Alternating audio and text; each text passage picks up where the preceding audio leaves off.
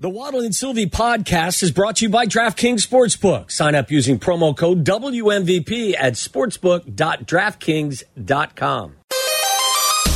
This is Waddle and Sylvie on the new home of the Chicago Bears, ESPN Chicago, WMVP, WSHE, HD2 Chicago, a Good Karma Brands radio station. Fields the snap, he's going to throw.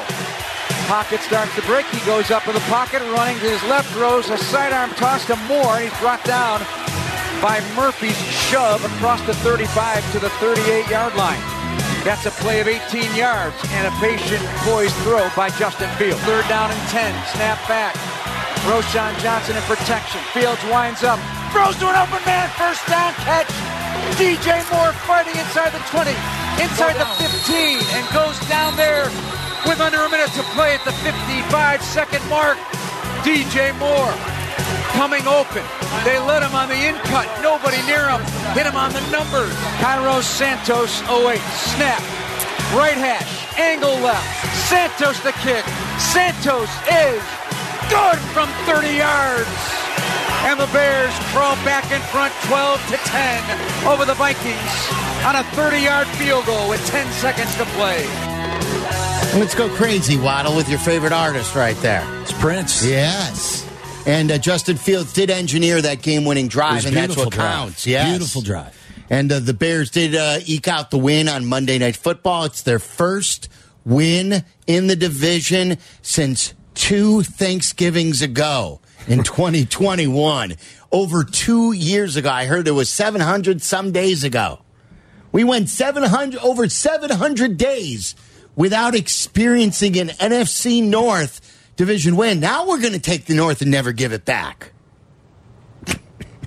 Okay. I had a Packer fan friend of mine texting me rooting for the Bears. Because they wanted Minnesota to be knocked down a notch? Because they think now they have a shot to get in. Okay. And they want Minnesota and Detroit to lose. Yeah. The Packers are listed as in the hunt in those graphics. They're in the hunt. You may see the Bears listed on a couple of graphics at 4 and 8 with an in the hunt designation. I had a couple people tweet me saying, think if the Bears only finish the games against Detroit and Denver, they'd be 6 and 6. You finish those two games where you blew historic leads, the Bears would be 6 and 6 instead of 4 and 8. Ifs and buts were candies and nuts. I know. It'd be Christmas every day. You are what your record says you are. Yeah. Unfortunately. And this is the conundrum with this team because, like, I could watch that game-winning drive over and over again. It was a thing of beauty. But I'm also left with having to talk about the two drives before that resulted in fumbles. Right. Like, that's the point of this conversation that continues to go round and round and round and round. Right. If you could just eliminate those two fumbles, we'd have a different conversation. Right. But we can't. And that's what has to go into your measurement. Like, and so for those like Marcus who think there's unfair criticism, for the Justin Fields fanboys out there who think it's all unfair, when you were just bringing up Josh Allen, or whoever brought up Josh Allen. Josh Allen this past week against Philadelphia in a 37-34 loss. Threw for 339 yards, 2 touchdowns, and an interception. He rushed for 81 yards and 2 more touchdowns. Right. He scored 4 times, threw 1 interception, and he missed an open receiver on miscommunication in overtime that would have won the game. He was criticized for that. Yes. And Tyler asked the question on this show, and he's never won an overtime game, is it fair to say that Josh Allen's just never going to win the big game? This man played maybe the best football game of any player in the NFL this week. But on the national shows all weekend, Josh Allen, what happened on that play? Why did that mistake happen? Josh Allen, here's the pick down the stretch in that game. And when you want to be great, the quarterback position is always going to be under the microscope, in the spotlight.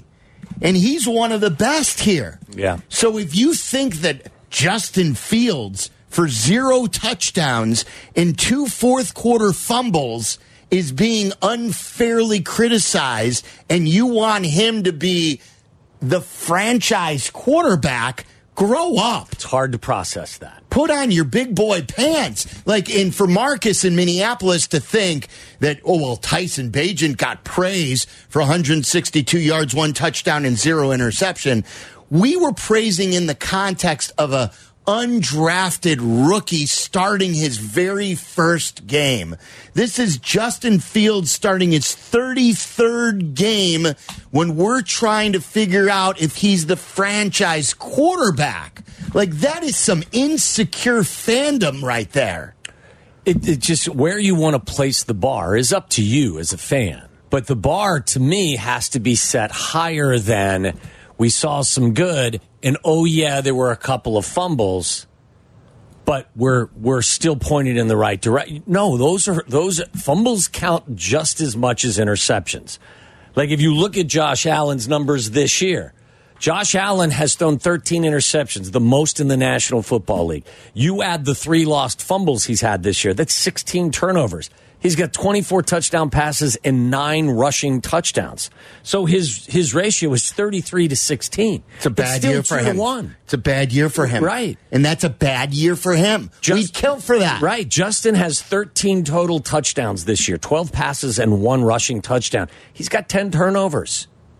He's got 6 interceptions, and he's got four lost fumbles. Like, the touchdown interception ratio isn't where it needs to be. So they all get criticized. Yeah. They all do. The good ones get criticized. So when you say, well, you miss an open guy, Josh Allen got criticized for missing the open guy in the end zone, and he had one of the greatest games on the weekend this weekend. And Dave tweeted this out. A lot of people are forwarding me this while I'm on the subject, and then I'll play you some sound. A lot of people are forwarding me this message. Justin Fields was blitzed 58.1% of the time on his dropbacks against the Vikings. Here's how he performed. 16 of 21 for 132 yards, 8 first downs, and a 91.8 passer rating. Growth. And those are good numbers against the blitz. I'll just say, are these the same people criticizing the Getsy screen passes? Because 18 of those throws were at or behind the line of scrimmage. So if you're criticizing the screen passes and you say too many screens, in which he completed most all of them, yeah, and you're then showing me the great completion percentage, which is it? Well, people are going to fit numbers and thoughts that support their narrative. So I don't want to hear, well, he did this good, but the game plan sucked. Listen, your game plan again against a Brian Flores defense is going to be murky. Do I agree with everything that our offensive coordinator did? No, neither do I. You got to throw more downfield. Yeah, right. Absolutely. But at the end of the day, when you beat the Vikings, you've got to take advantage of the gifts that your defense they're giving you. It's a good Vikings defense. They take a lot of chances. They muddy the water a little bit. At the end of the day, you got to take care of the football and get the ball in the end zone as much as possible. I thought there were a lot of good things that were done. But they didn't get the ball in the end zone, and they fumbled it twice in the fourth quarter, and you can't overlook that stuff. I just guarantee you this for all the Field fanboys. If that jersey on the back of him said Williams on it, and he was wearing the USC colors yesterday, you'd want nothing to do with him. You'd want nothing to do with him. If that player played the same way, except was wearing a USC jersey, you tell me how much he sucked. But you got a horse in the race. Yeah.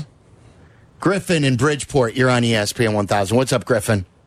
Hey, guys. Appreciate the listen here. And I was, listening to the show here just for the past hour or so, and it's funny how, you're even putting my brain in a pretzel right now just on my stance on Fields and where I want to go with him. But honestly, I think he's done so much over the past 4 games to take that step forward that he feels, or it feels like to me, that he's going to be the guy moving forward. I mean, I've seen some stuff online. It's like you look at the last 4 full games, Fields got 300 yards a game, 9 touchdowns, 4 turnovers. Allen, 300 yards a game, 11 touchdowns. Mahomes, 248 yards a game, 6 touchdowns.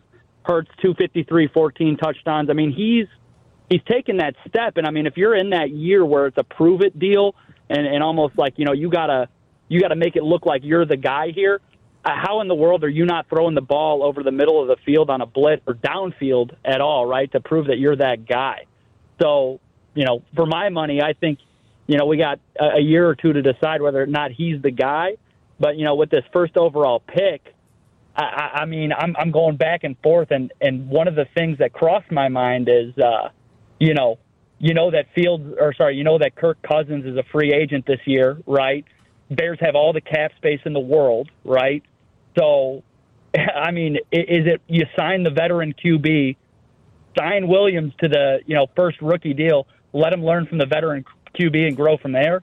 Because all I can think about is, you know, Hoagie and John's talking to John Lucas saying, hey, you know, we like to see 3 years of development in college.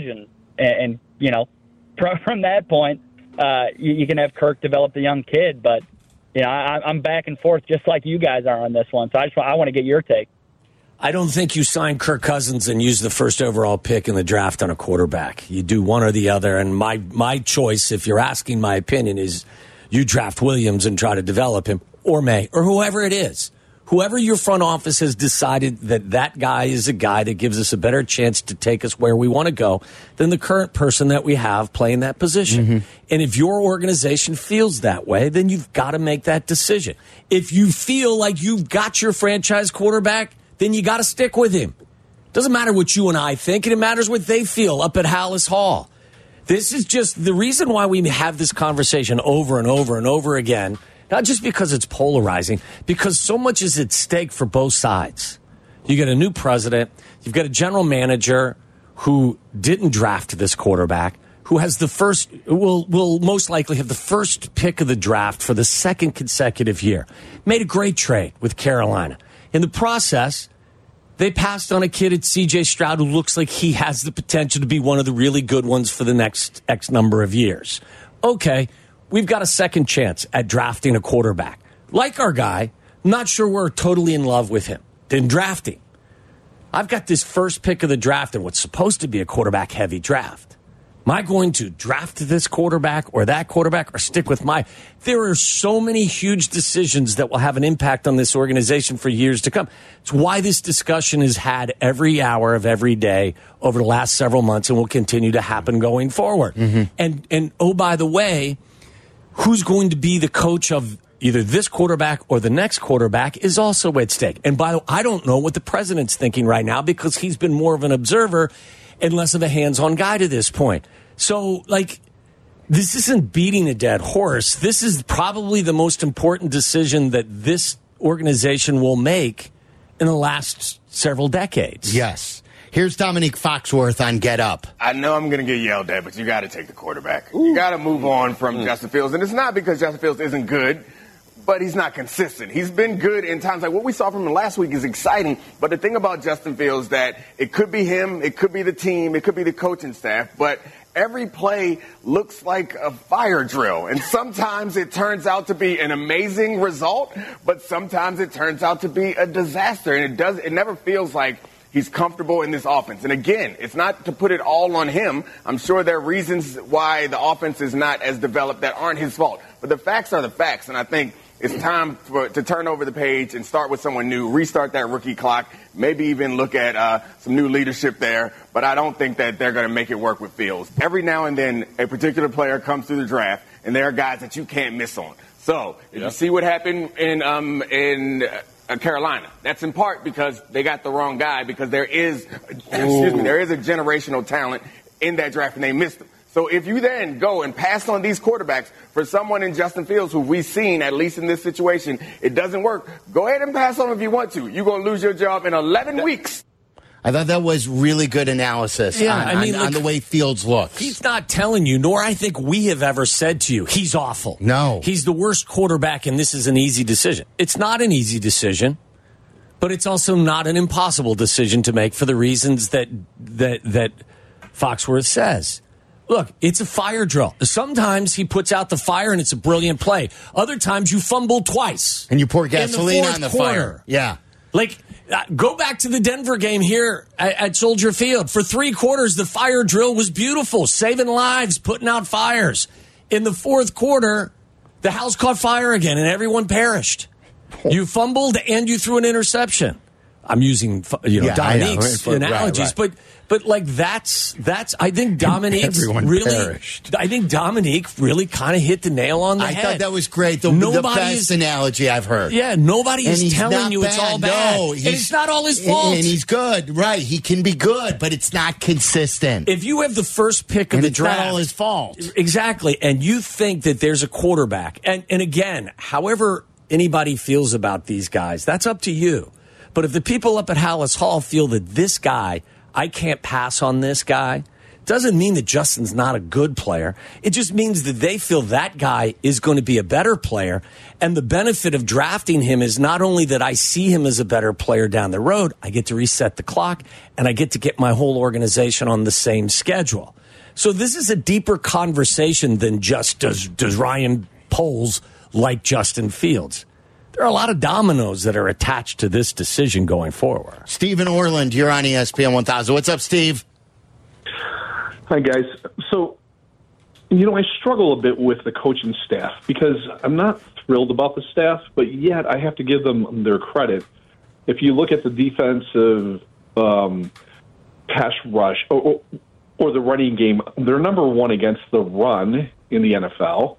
Their defense has continued to improve. If you look at the offense, they're number two, I believe, in rushing in the NFL, just behind the Dolphins. And then if you look at yesterday's play calling, well, I wasn't thrilled about it. They had 18 or 21 attempts in terms of pass attempts at the line of scrimmage. But to me, I view those as like a running play.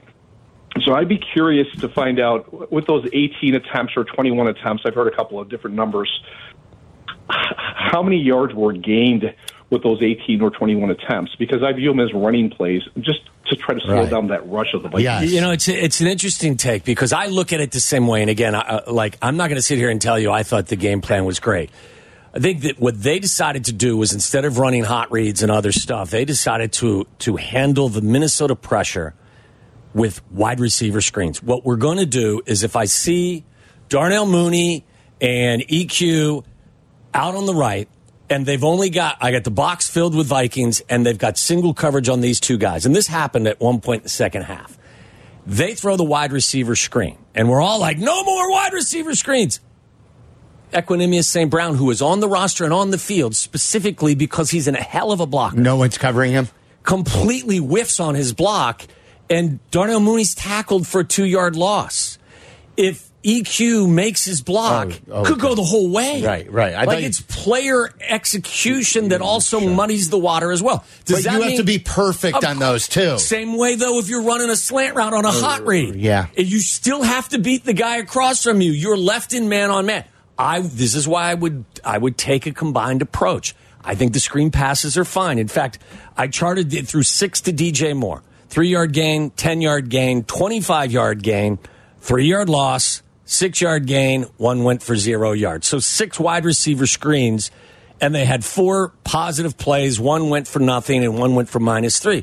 To our caller's point, I think their approach, and I'm not condoning it 100%, is this is an extension of our running game, and it's a way to handle the Brian Flores pressure that's coming at us. You know who used to tell me that? Who was Mr. Screen in town? Mr. Screen in town.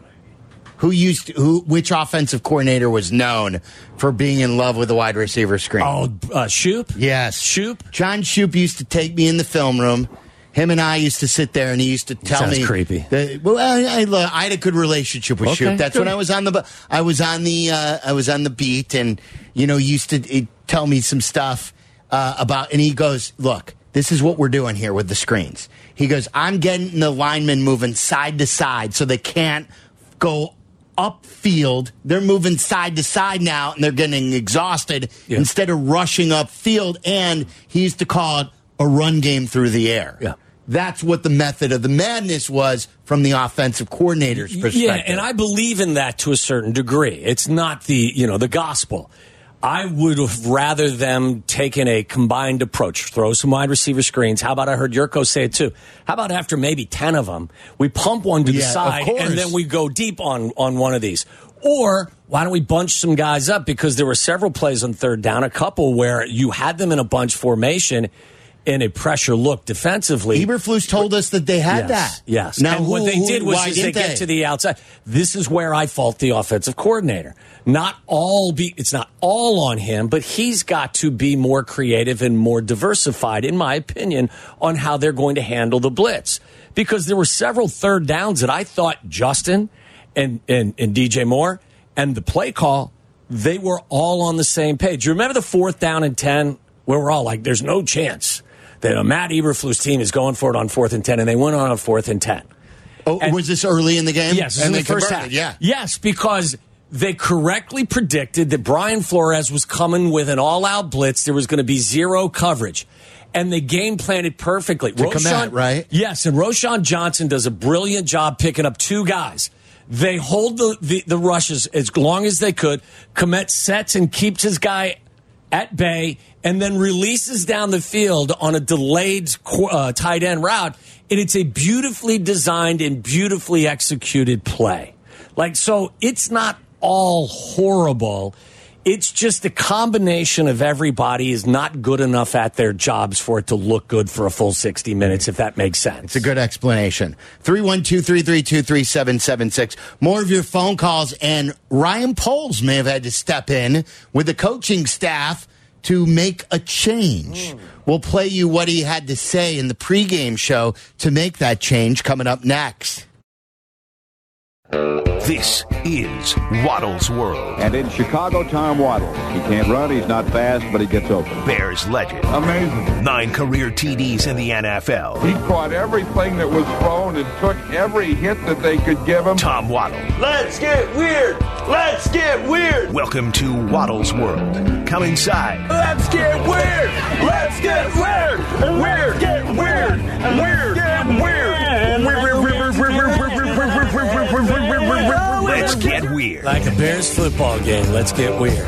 Waddle's World is brought to you by our great friends and partners at Wintrust Community Banks. They are Chicago's banks. To find your nearest Wintrust Community Bank, visit wintrust.com/find us, member FDIC. Not only did the Bears win last night, Sylvia, you won today. I did. I had a 6-month checkup today with my oncologist, Dr. Dean Saris, at the Cancer Center at Lake Forest Hospital. All's good. No lymph nodes that he could feel. My blood work was really good. Beautiful. So my next appointment is in May, which will be the 4-year mark. And today is Giving Tuesday. Like, this was a coincidence that out of all days, this appointment had been set up for 6 months. But so meaningful. Yes, so meaningful on Giving Tuesday, and a reminder. And here at ESPN, we get behind all the great causes, but the one that we like to highlight is the V Foundation, and it's extra special for me because it's never lost on me, never lost on a lot of our listeners, and now me as a survivor, knowing that I'm here and I'm healthy because of all the great advancements that we have made through the years because of the research by our great doctors. And no one's better at that than the V Foundation. Yeah. For years and years and years, like, the survival rate for the kind of cancer that I had, non-Hodgkin's lymphoma, has gone through the roof. It's like it's 75 to 80% these days. and all kinds of cancers continue to go up with survival rates. And there will be a day when we continue to find a cure for all forms of cancer, you know, and here at the radio station, it's been well documented. We have lost far too many. Amen to that. Far too many. Way too many. We talk about JD all the time. Yes. We think about him each and every day. Fred Huebner's wife lost her battle with cancer. Matt Haller lost his battle with stomach cancer. On. And many of us are survivors. And again, I left Waddle, Northwestern Hospital, Lake Forest Hospital, and do you know how many people were in the waiting room there? Probably too many to count. It was full. Yeah. It was full. Waiting to see all the oncologists. Yeah. And we need to, if you can, we know times are tough. If you can give on this Giving Tuesday, you know, we celebrate Cyber Monday and Black Friday, and we buy for ourselves. Today, if you can, give on Tuesday, Giving Tuesday. If you can spare $5, $10, $50, $100 if you can, v.org. Every cent goes to cancer research, and it's very, very important. And I know that I speak for more than just me. I speak for all the survivors out there. I speak for all the people who have had people in their family who have fought cancer, who got an extra year, who got an extra 5 years because of all the medical advancements. So we've all been touched by cancer, and the V Foundation is always on the forefront with all the medicines and research. So if you can give, v.org. Great message. And congratulations on the good news today. It's fantastic. Yeah, I hate cliches, but it sure really is one day at a time with this. It's the only thing I take, one day at a time. I get lost in family stuff and sports stuff, work stuff. But with this, it truly is one day at a time thing. Provides tremendous perspective. Yeah, for sure. Yeah. So it's silly when we get worked up over sports, but this is what we do. It's all in context. Yeah, it's all in context. It's not lost on me. Look who's on line one. I don't think we've heard from him in quite some time. Big C. What's up, guys? What's up? Big C. What's going on, Big C? Are you here to talk about Bo Nix potentially winning the Heisman? Because I know last year he was your guy. Hey, I've been telling y'all what's going on, man. I've been telling y'all. Hey, but I got 3 points. Y'all got to let me get them out. Okay. I'm going to let you know the final one. Okay. Now, hey Waddle, Cap said you texted them and told them to read. They Getsy was doing all the wide receiver strings and all that. You know, and that was a good job. Good job, Waddle. Now, for real, though, you telling the reason, you know what I'm saying, why people are so lame to the fact thinking that he just called us up. But at the end of the day, you remember Johnny Knox, right? Oh, yeah. The way that guy running around playing football, backyard football, I hate it. He's a liability for the Bears. Now, that was my second point. Hey, you got to give credit to Getsy on that last play call for calling that double dig that pulled Harrison Smith over with Mooney to leave Moore wide open. Got to give Getsy that credit. And with the block and release on the fourth down with commit. Now, finally, to all my people in the city of Chicago, all the naysayers about the upcoming draft with quarterback, listen, somebody got to play quarterback in the NFL. I ain't no NFL. Somebody got to play quarterback. We have seen what Justin Fields is at quarterback in the NFL. Somebody got to play quarterback in the NFL. And I'm out. All right. What does that mean at the end? I do understand there is tremendous inconsistency, I think was his point with Justin. And that is highlighted by his career of 3 years here in Chicago with 47 total touchdowns and 38 total turnovers. So there have been moments where I think we've all been mesmerized and amazed, and then we've been filled with moments of like, oh, my God, why did that just happen? I think that his first point was what was the was third? Someone's got to play quarterback. I'm not 100%. That's where I was lost. Yeah, I'm not 100% sure. And he accentuated that like 3 times. Yeah. I didn't know what that meant. He was banging on the table too to make it really hammer it home. I was waiting for the other shoe to drop to really have it come home, and nothing. And then he was out. Yeah. And then he was out. He's like, and I was waiting for like really some earth shattering news. And something really to hit home, and it never came. No, it never came. Look, I think that there are a lot of moments to criticize offensive play calls, but I think that Big C pointed out a couple of them. We just talked about one before the break, the fourth down call. I thought not only was it a gutsy decision, but it was a very good call and a well-executed call. I think also on that final drive that Justin played fantastic in, I think Getsy realized that for whatever reason, Brian Flores decided just to go after the entire game being aggressive, decided to sit back. I don't know if he thought, Brian Flores thought, that they may be overly aggressive and Justin was going to be able to break a huge run that would get them in field goal range. I don't know why he decided to drop back, but Getsy realized, you know, and then it's about, you know, gamesmanship and trying to figure out what the other guy's going to do, and realized that they were dropping into some zones and they had a huge zone beater play. And he, I think you saw the quote from DJ Moore last night after the game. He was surprised that he was that open, but it was the perfect call for the defense that actually Flores had decided to play. Glenn on the south side, you're on ESPN 1000. Can you make sense a little bit here? You just can turn from the bottom, not turn from the top. Glenn. Hello, Glenn. Hello. Glenn. I could hear you talking to somebody in the room, Glenn. You're going to catch a swear here in a second. Glenn. Glenny, Glenn. I think Glenn's out. Right. Paul in Elmwood Park. Paul, we're on a bad streak. Can you take us out of the streak? Yeah, I think I could take you out of the streak. Okay, you know, thank you. I did have some numbers written down on the post-it note, and I just got out of the car, and I think I lost it. So. Oh, come on. What were we talking about? Right?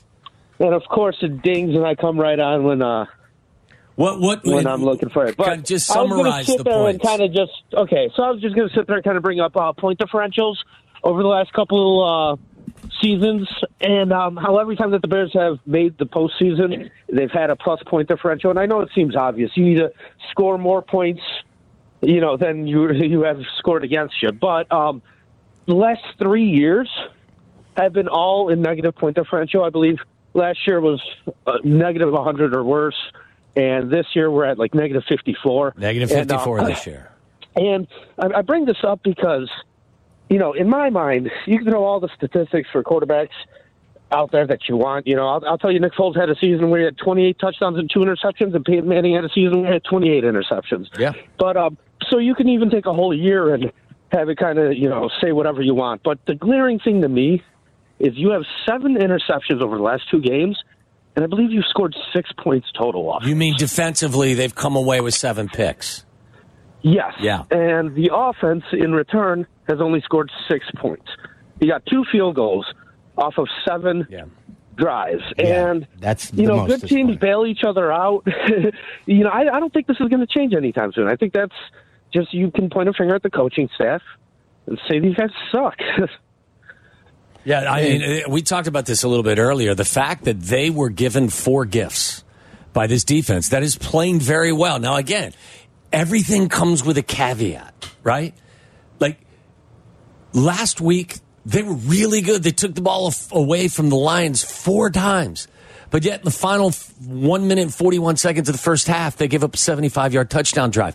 In the last 4 minutes and 15 seconds, that defense had played so well at times, gave up 148 yards, 2 touchdowns, and a 2-point conversion.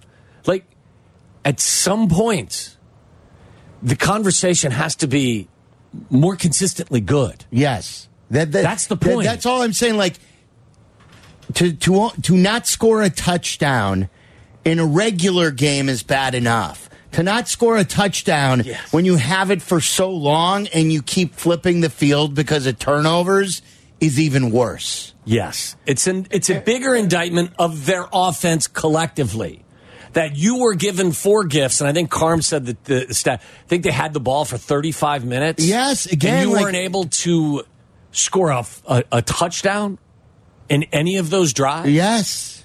Like, if you think that's all on the offensive coordinator, or all on just the quarterback, or just the offensive line, you're crazy. Like it takes a village to be that bad. They're doing some historic things, like I recited to Eberflus. The Denver game was the biggest loss the Bears have had in their franchise history. The biggest blown lead. It tied 2 other games. Last week against Detroit, it was the game where they had what? The positive turnover differential. It had never happened in NFL history where they had controlled the ball for 40 minutes, had a +3 turnover ratio, and still lost the game. And this time was the first time the Bears had won a game without scoring a touchdown since 1993. That's correct. When Jim Harbaugh and I were putting it on the Atlanta Falcons. These are historic things are happening week after week to this team. Like, yes, they won this game, but for a historically bad reason. It's why I consistently say after all of these games, as much as I love this team, they are exhausting. They're exhausting to cheer for. They're exhausting to cover. What game did Monday Night Football have last week? Wasn't it Chiefs-Eagles? Chiefs-Eagles. They had Chiefs-Eagles last week, Buck and Aikman. And they got that last night. How do you think they felt? They seemed exhausted. Weren't they annoyed? Yeah. Wasn't Aikman? I don't know if they're annoyed. It's part of the job. You know. I know. But I think on the last call of the game, we got a finally from Aikman. Like, he was so done with the game. He dropped a finally. Yeah. I mean, it was a tough game to watch, regardless of which team you were cheering for. Just when you thought, like, everything was going your way, your team would turn the ball over. Like, I thought for sure in the fourth quarter that the Bears were going to salt that thing away. Josh Dobbs just kept throwing it up for grabs. The defense was stuffing them at the line of scrimmage. You're seeing why he's a journeyman. Yes. Like, he's all 11 as a starter. The fairy tale that was Joshua Dobbs, like, went poof. It was Cinderella. His carriage turned back into a pumpkin. And how lucky were you that you didn't get, as much as many people don't like Kirk Cousins, you didn't get Kirk Cousins. You didn't get Justin Jefferson. You got Joshua Dobbs and the rest of that group, and you were struggling despite your defense taking the ball away 4 times. That's where the frustration lies. Yeah. I got to play you Ryan Poles. I forgot to play you Poles. He did have to step in with the coaching staff. I will do that coming up next.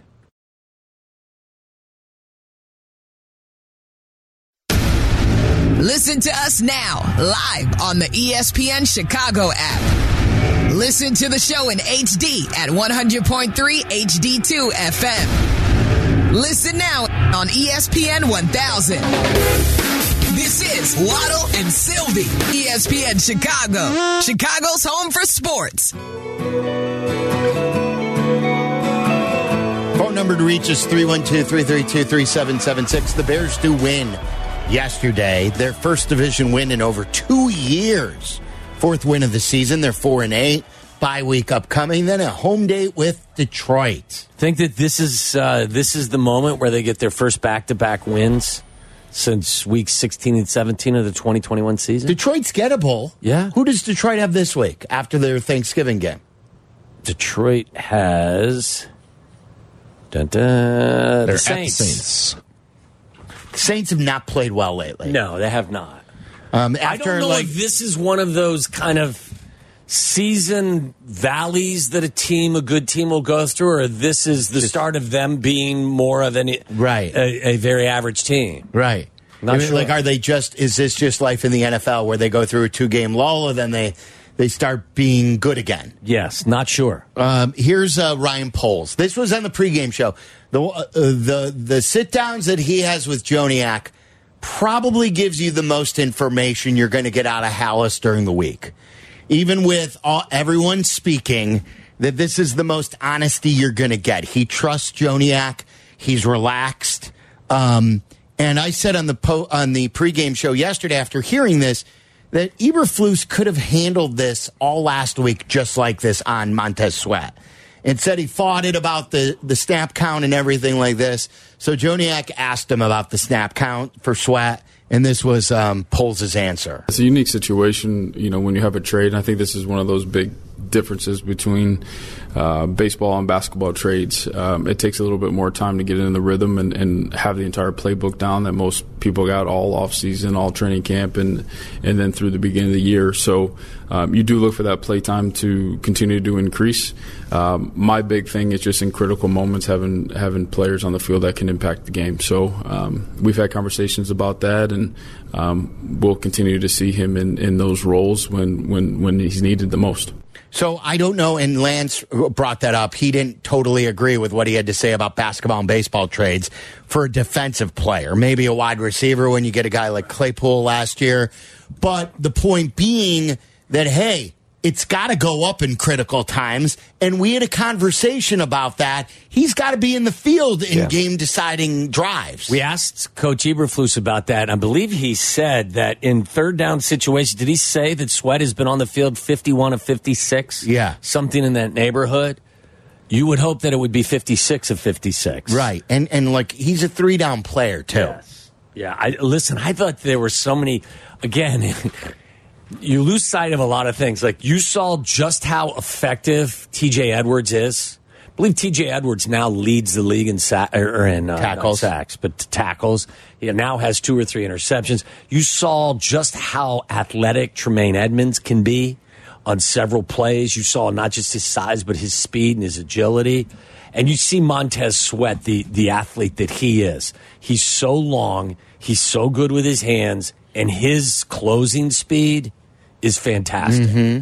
So, I mean, you look at this team, and they've only got 4 wins, but I could point to a number of guys where I look at this, some of the players, and go, like, I really like this guy. I think that the talent is significantly better right now than it was a year ago. It hasn't equated to wins, hasn't turned into, significantly more wins. But there are a lot of guys you can point to and go, yeah, I see improvement, significant improvement from these guys individually. And I thought that was a reason why Ryan Poles was happy in the locker room, is because he's starting to see that. Yeah. And I think we should do that when we come back. Smith also, the 5th-round cornerback, yeah, I thought was Smith out there playing well. He showed you that in training camp, and then he was hurt, and then he had the illness, and we haven't seen him as much. Let's do that. Let's go through the list of players that we like and we think are keepers, that we think is a part of a foundation, because I do think the Bears have the start of some good things going here. I agree with you. Like maybe not the coach, and they're not everything is perfect, and obviously. Right, but I really do think they may be better in some areas than some people give them credit for. 312-332-3776. Let's take all your calls. Then the Aki's A-List coming up at 4:30. Also, the Blackhawks general manager, Kyle Davidson, is speaking on the whole Corey Perry situation. They've let him go. And they need clarity on this. And they need to let their fans know what the heck is going on there. He's speaking at 4. As soon as he speaks, we will relay what he had to say to you. Also, another general manager in town spoke today, AK, taking the blame. There's a lot of crap going around town, basically. We're slinging it here. It's Waddle and Sylvie.